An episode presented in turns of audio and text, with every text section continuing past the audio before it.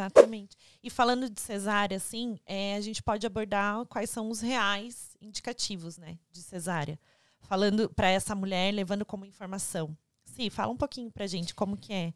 Quais são os reais, né, indicativos de cesárea para levar? É, a gente tem uma, um indicativo real, real, que é a placenta prévia, que é quando ela está no, no caminho, né, onde o bebê teria que passar, que é no colo do útero. Então fecha esse colo do útero, então a mulher nem pode entrar em trabalho de parto, né, doutora Dani? Né, tem riscos de sangramento. E isso tudo vê antes, né, na época. Com ecografia, Sim, com exatamente. Mas já no começo da gestação, é, a, a placenta já é prévia ou ela vira? Ou ela, não, ela, ela pode sobe. ser prévia e ela pode migrar, ela pode subir. Então, esse diagnóstico de placenta prévia total, normalmente a gente faz a partir de 28 semanas.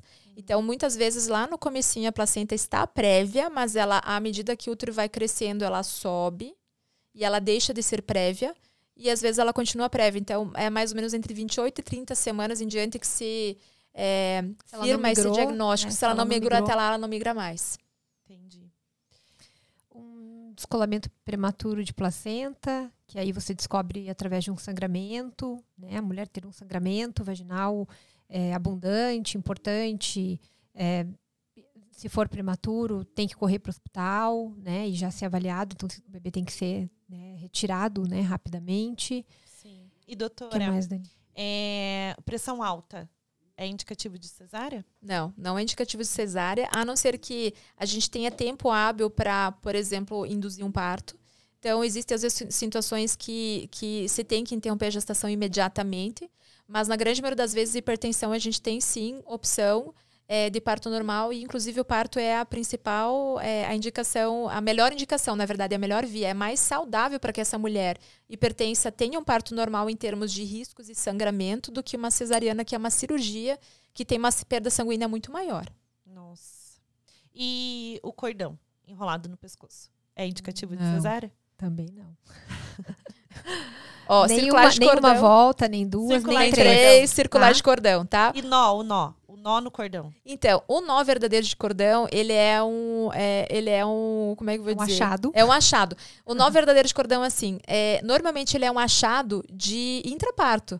Você tá? não sabe antes. Você não sabe antes. E é, é, na grande maioria das vezes a gente nem sabe o que está acontecendo. Quando a gente recebe o bebê, a gente leva um susto, né?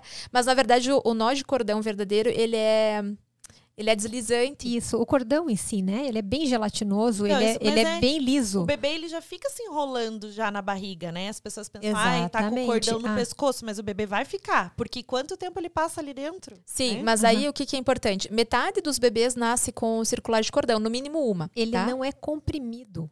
Entende? Ele pode circular o bebê ou o próprio pescoço, a criança não respira, certo? Quando está dentro da barriga, então não vai sufocar ninguém. É. é e, e, tem uma... e ele já está dentro e... da água, né? Já é, já está uhum. respirando ali num, num cenário que já é, é difícil de via, respirar. Via cordão. Então, cordão. via cordão, que ele não é comprimido. Agora eu lembrei de um outro indicativo que é muito importante, é quando o bebê está numa posição que não é nem sentado e nem de cabeça para baixo, tá? Você não sabe a posição do bebê e se tiver um prolapso de cordão. Então, uhum. rompeu a bolsa e o cordão vem antes do bebê. Daí tem que ir para uma cesariana. Senão o bebê pode entrar em é. sofrimento é. fetal. Mas como é que acontece isso? O cordão. É, e daí pelo, aí, pelo colo. Porque é. o cordão tá ligado na placenta que tá ligado no bebê. Como é isso. que ele sai antes? Então, aí o que, que aconteceu? Daí vem a minha história a história da minha cesárea.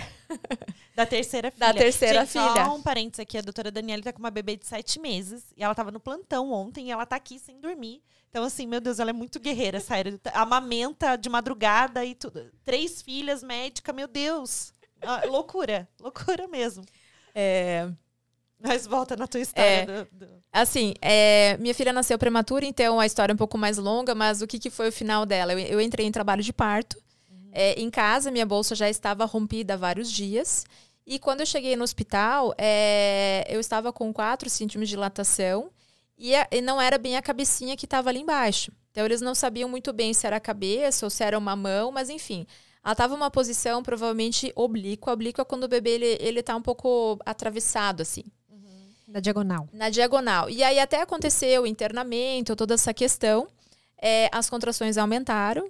é, eu fui avaliada novamente, e daí eu já estava com 6 para 7 centímetros. Não, mas peraí, três dias com a bolsa rompida? Na verdade, ficou, eu fiquei 11 dias com a bolsa rompida. Mas você não sentiu. Como é que Não, Não, não, não, não, era sabido. Era sabido. Na verdade, Gente, não tô acreditando. Ela é médica. Como assim? Não, Ficou não, 11 não. dias com a bolsa não, rompida? na verdade, assim. Porque é, geralmente é, rompe É a porque- bolsa, as mulheres já correm Não, pra mas Mas é espere. por ser prematuro. por ser prematuro, o que que acontece? Quanto, me- quanto mais o bebê ficar dentro da mulher, É. melhor. Com controle de exame. Mas se estourar a bolsa, não sai o líquido? Sai, mas na verdade, não assim. totalmente. É, não totalmente. Quando a bolsa rompe e é um, bre- um bebê pré-termo, prematuro, é, é- a conversa é um pouco mais complexa do que isso, mas o que, que é a ideia? Se faz um rastreamento de, de vitalidade do bebê, quantidade de líquido, a gente rastreia infecção. Uhum. Então, o que, que é a ideia? É, se os exames mostrarem que não tem infecção, é um bebê que está bem e o líquido está dentro de uma quantidade aceitável, a gente tem, tende a tendência de é, tomar uma conduta que chama de expectante. O que, que é a ideia? A Esperar. gente quer esperar o máximo de tempo possível, porque a gente pesa sempre numa balança quais são os riscos é, da- que a bolsa rom- rota, né, rompida, pode causar para o bebê, é, em termos de infecção, ou, ou para a mãe, né, que a mãe também pode ter uma infecção, é, ou de outros comprometimentos intraútero dele, e o quanto que é o risco que ele tem de nascer prematuro. E quando os indicativos de segurança mostram que é seguro continuar, a tendência é a gente continuar mais dias e esperar. E aí é uma luta diária de é, repouso, antibiótico, hidratação, é, Exame. fazer exames quase que diariamente de vitalidade do bebê, que é exame de ultrassom, quantidade de líquido, cardiotocografia. É, eu fa faz- é, né, a mãe faz exames também, porque ela também pode ter uma infecção grave. E aí é um dia de cada vez, no intuito de cada dia que o bebê fica dentro da barriga, são dois dias menos de UTI neonatal. Então, essa é a minha história. Eu estava 11 dias já não em casa, mas com a bolsa rompida. É, por quê? Porque nossa, nossa meta era chegar até 34 semanas. Aí, normalmente, a partir de 34 semanas, é, não existe mais tanto benefício de deixar o bebê mais tempo dentro do útero e aí o bebê nasce. Então, existem as metas, né? A minha bolsa Guarda com... um pouquinho mais, né? É. Tá, tá mais prontinho. A minha bolsa Dentro da rompeu prematuridade, né? É, dentro da prematernidade. Então, a minha bolsa rompeu com 30 semanas. E eu consegui Nossa. ganhar 11 dias. 11 dias para um bebê prematuro extremo É é, bastante é mais de um mês que eu ganhei do tia natal, entende? Nossa. Então, ao invés dela ter ficado 27 dias, que é o que ela ficou, ela teria ficado dois meses. Dois meses. é. E aí fora tem todas essas questões, assim, porque aí você só aprende essas coisas do TI quando você vira mãe do TI, né? É, não é só o peso, porque as pessoas acham que o bebê prematuro só precisa ir para incubadora para ganhar peso. Mas não, tem uma série de outras coisas que podem acontecer decorrentes da prematuridade, enfim, né? Mas não é nem o tema que a gente está conversando. Sim. E aí o que aconteceu? Daí, é, depois de um certo tempo, as contrações engrenaram mesmo, a minha médica veio me avaliar, e eu estava com 6 para 7 centímetros, e o que estava lá era o cordão e o pé.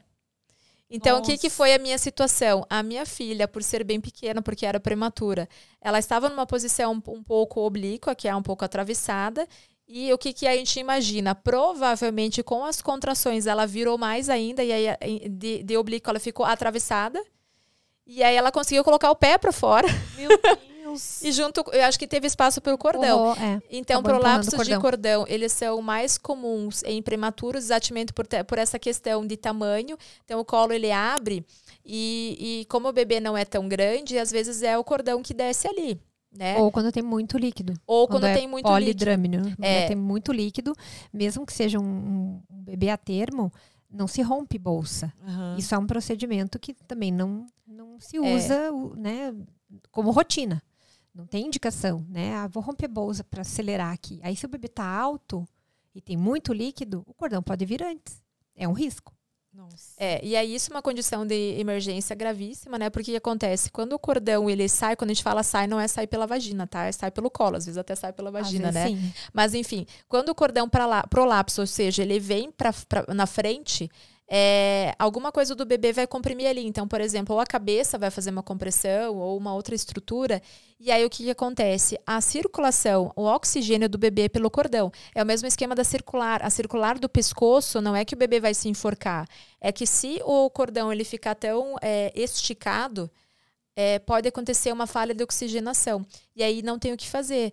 É, e aí é uma, uma situação dramática, uma cesárea de emergência, tem que se tirar o bebê o quanto antes, enfim.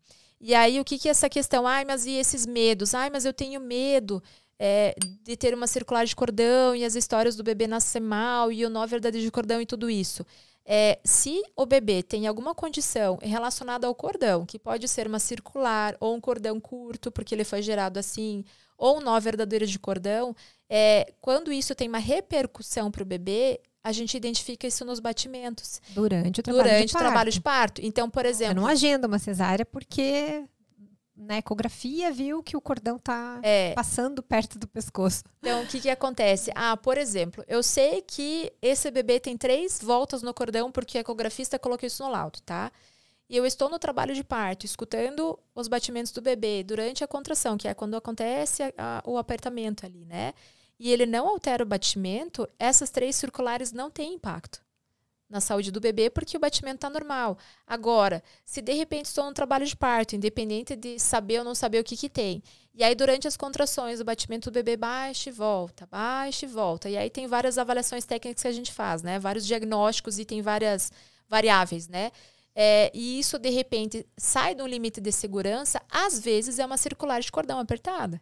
Sim. Mas eu não tenho como saber. E aí, assim, se eu julgo que o trabalho de parto não é mais seguro, eu vou partir para uma cesariana. Às vezes não tem nada, às vezes a gente tem uma surpresa de um nó de cordão. Até que ponto foi esse nó de cordão responsável por alteração de batimento? Não sei. Mas o fato é que esses medos relacionados ao cordão, a gente minimiza esses medos pela segurança que a gente avalia o trabalho de parto. É, e se o bebê não está dando nenhum indício de alteração de batimento, teoricamente, não existiria nenhum risco relacionado a esses receios. Sim.